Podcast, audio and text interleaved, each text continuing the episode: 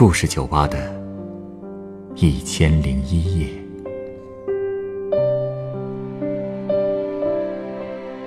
本节目由北京人民广播电台故事广播与凤凰网有故事的人频道联合制作。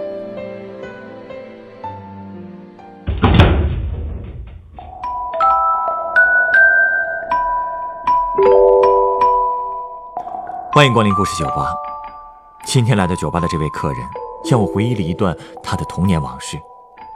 在那段记忆里，他每天都要穿过一条逼仄的小巷，和他在一起的是两个同龄的少年。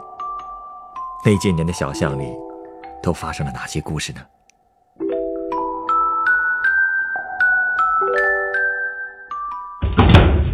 打扰一下啊，这是您刚才点的。哎呀，不好意思啊，不好意思。没事儿，没事儿。我没想到这个微信软件怎么还自带配乐的。好多微信的插件啊，都是这样的。不过刚才这首歌，当年我还是挺喜欢的。啊？呃，刚才那首是？你可以再放出来听听啊。那首歌不是孙悦的《伙伴》吗？啊？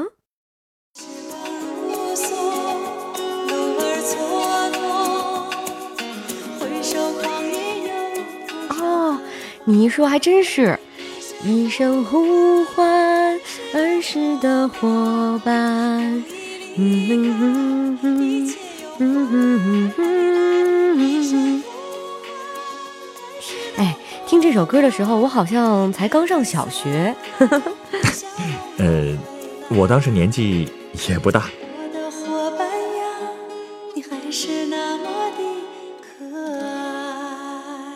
这还真是一首让人怀旧的歌啊！儿时的伙伴呀！小时候有玩的很好的伙伴吗？还真有。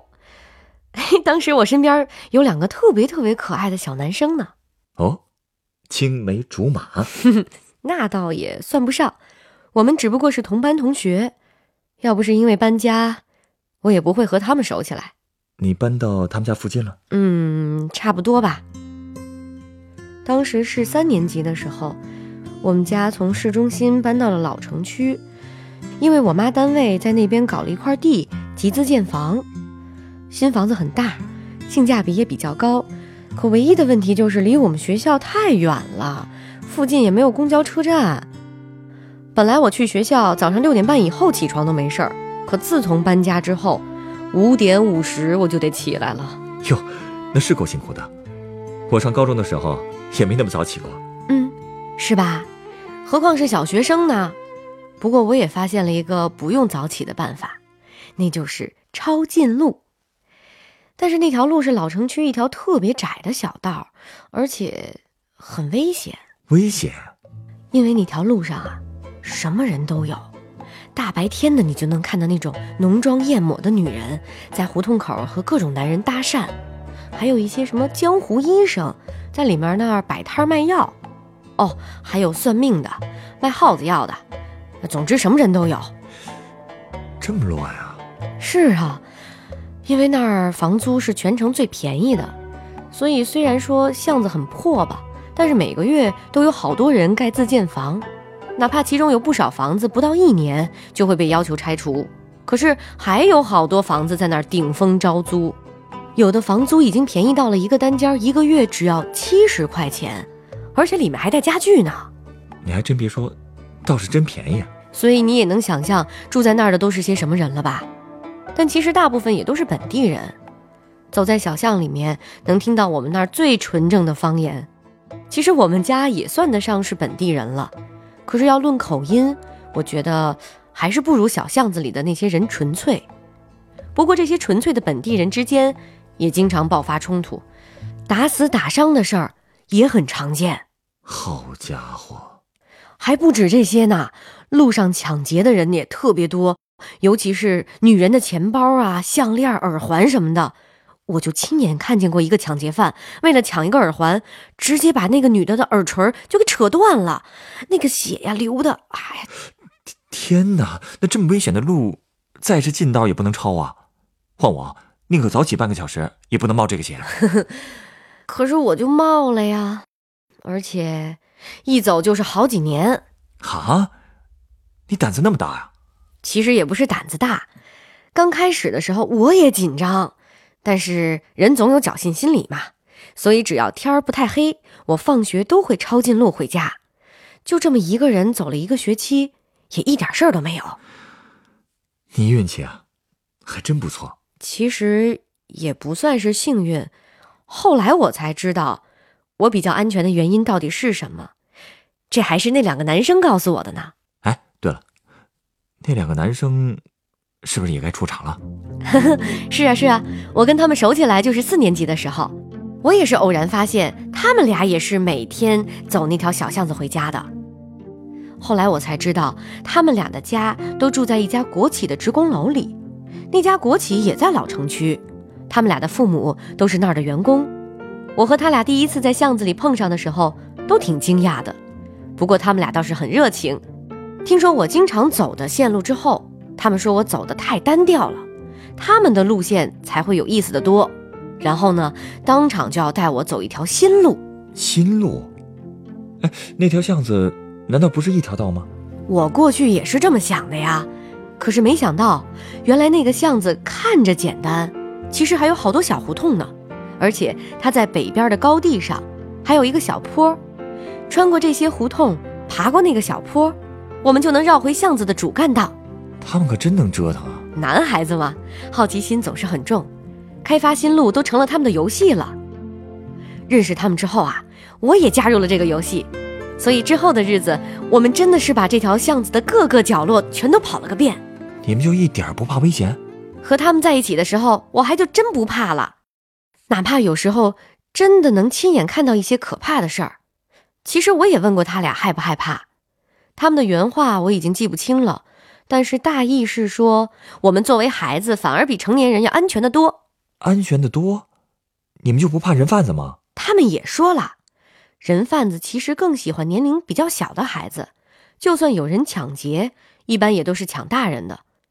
我们这个年龄段的孩子反而最安全，而且就算发生危险，可能外面的人受害的几率会更大，因为本地的小混混是不会伤害老城区的居民的。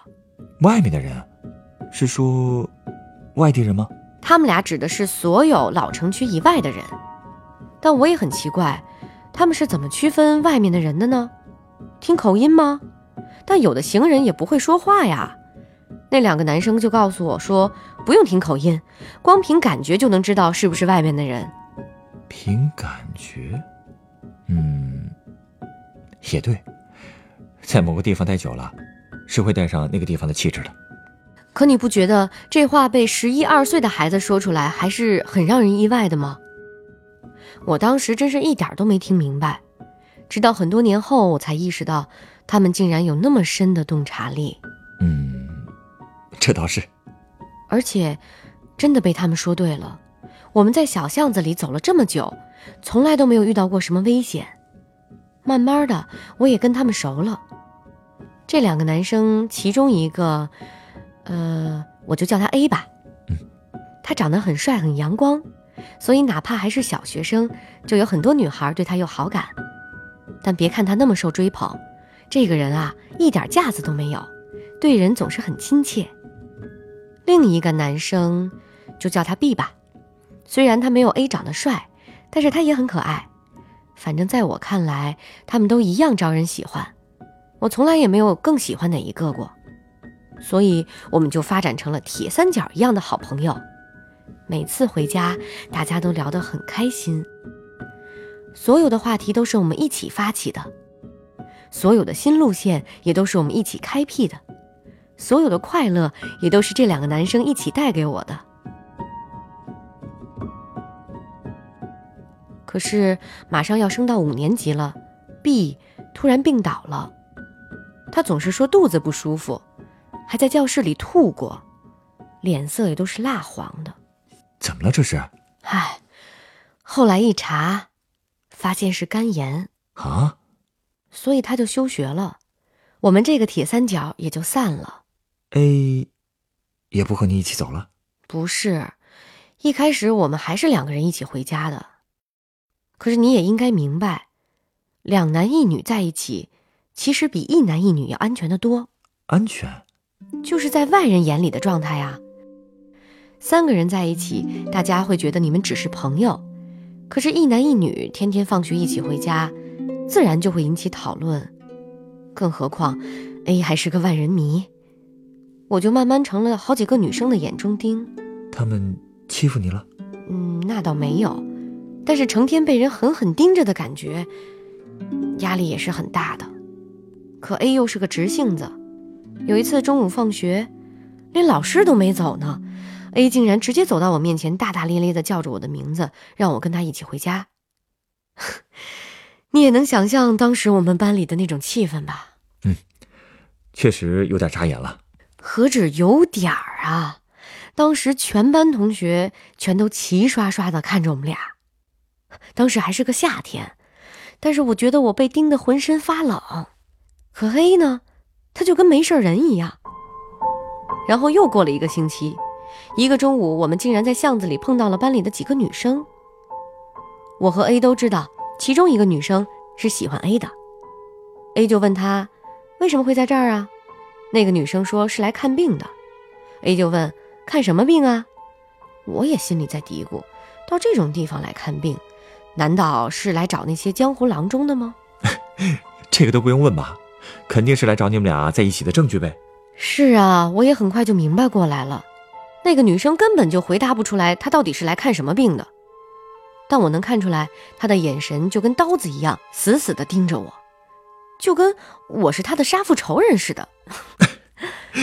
那后来这事儿怎么解决的？那女生就跟 A 说，让我们先走，他们几个还要在那儿再待一会儿。可是我和 A 都走了好远了，我仍然能感觉到他们在远处一直盯着我。哎呀，老这样是够受的。其实后来 A 跟我提起过那个女生。我能感觉出来，其实他对那个女生挺不屑的。不过那个女生条件挺好的，无论是学习还是长相都挺不错的。不过 A 就是对她一点感觉都没有。可即便如此，我还是怕了。毕竟当时还小，我真的特别恐惧被人仇视。唉，说白了，我就是自卑。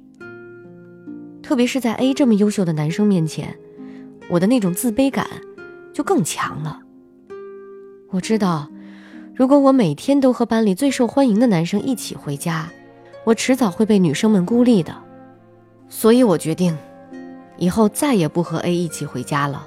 你把这些顾虑跟 A 说了吗？没有，只不过他每次再叫我的时候，我都会跟他说我要和别的女生走大路回去。一开始，A 也是有点莫名其妙的，但时间长了，他也就不再叫我了。后来暑假结束以后，B 的病也好了，他就和过去一样，每天和 A 一起回家。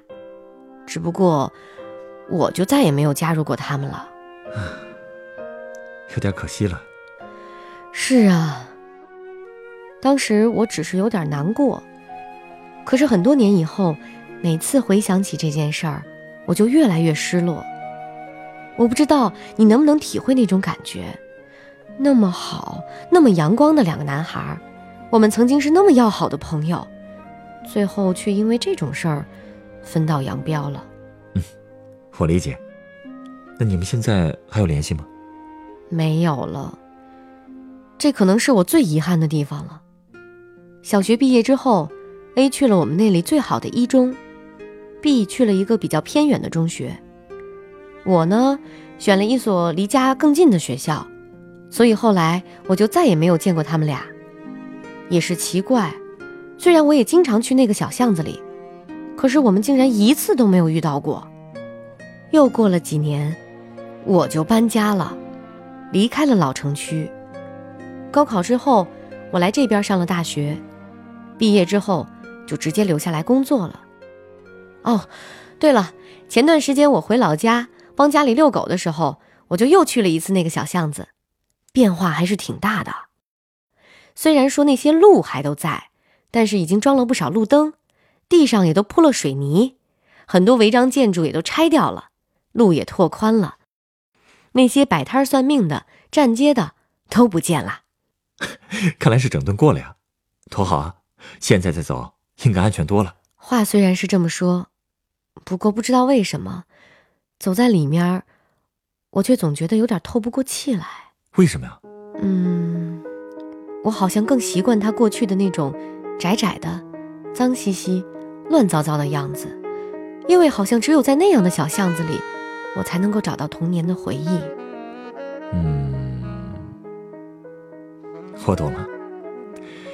其实你怀念过去的巷子，不是因为那个巷子有多美好，而是因为你的美好回忆都发生在那个巷子里吧。这么总结也对。总之，那天走在那个巷子里的时候，我脑子中突然闪现出了 A 和 B 的好多画面。我记得有一回下暴雨，A 穿着一双深蓝色的高筒雨鞋。还记得一年初冬，B 爬上小山坡的时候，穿的是一件橄榄色的运动外套。还有一回，一个卖小吃的少找了 A 一点零钱，A 就气得和他大吵。当时还引来了好多人围观呢。B 在那个时候也帮忙吵架，还说了不少脏话呢。不过这些都是小事儿，在我看来，他们一直都是特别单纯可爱的男孩。而且之后，我也再没和异性拥有过这么纯洁的友谊了。其实，我觉得你如果去好好打听一下的话，应该还能联系到他们的。我知道。但其实我可能也并不是很渴望再和他们偶遇吧，我只是很怀念当年的他们，怀念和他们在一起，在小巷子里四处探险的那个自己。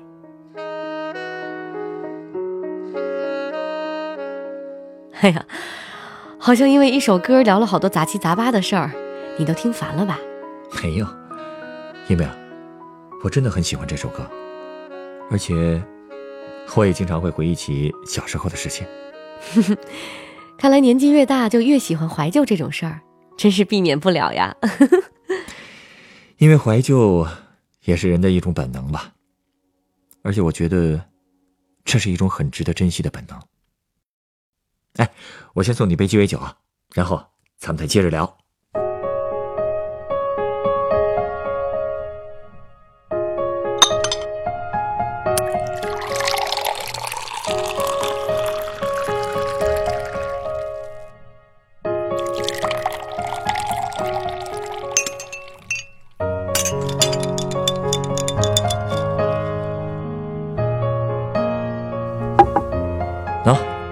这是你的鸡尾酒，它是由干式金酒、杏子白兰地和橘子汁调成的，名字叫做“乐园”。我想，那条小巷应该可以形容为你童年的乐园了吧？嗯，可以这么说吧。虽然那个小巷子又小又危险，估计能像我这样怀念它，还能把它当做乐园的人，应该也不多吧。我刚才也说了，你怀念它。并不是因为它有多美好，而是因为那里拥有你儿时伙伴的记忆。你知道我为什么说怀旧是一种很值得珍惜的本能吗？是为了提醒自己老了吗？当然不是了。怀旧啊，其实是为了提醒我们，生命中最宝贵的，就是我们曾经最坦荡的情感。无论是亲情、友情，还是爱情。都是如此。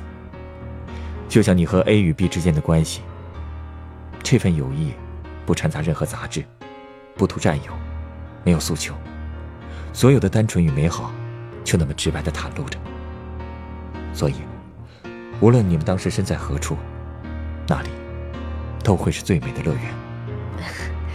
所以，怀旧是告诉我们，一切都回不来了吗？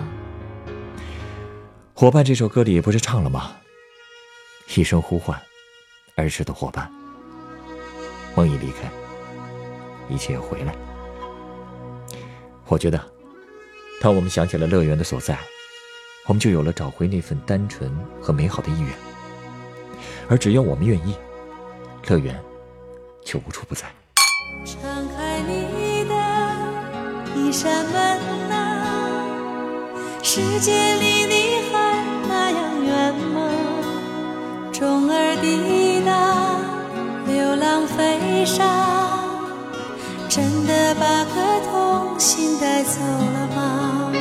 不知浪迹海角天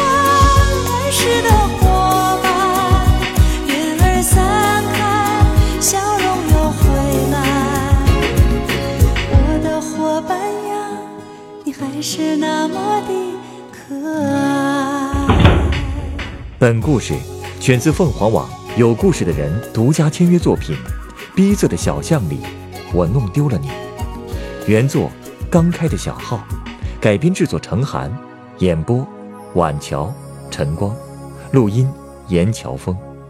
下一个夜晚，欢迎继续来到故事酒吧，倾听人生故事。世界离你还那样远吗？钟儿滴答，浪飞沙，真的把颗童心带走了吗？不知浪迹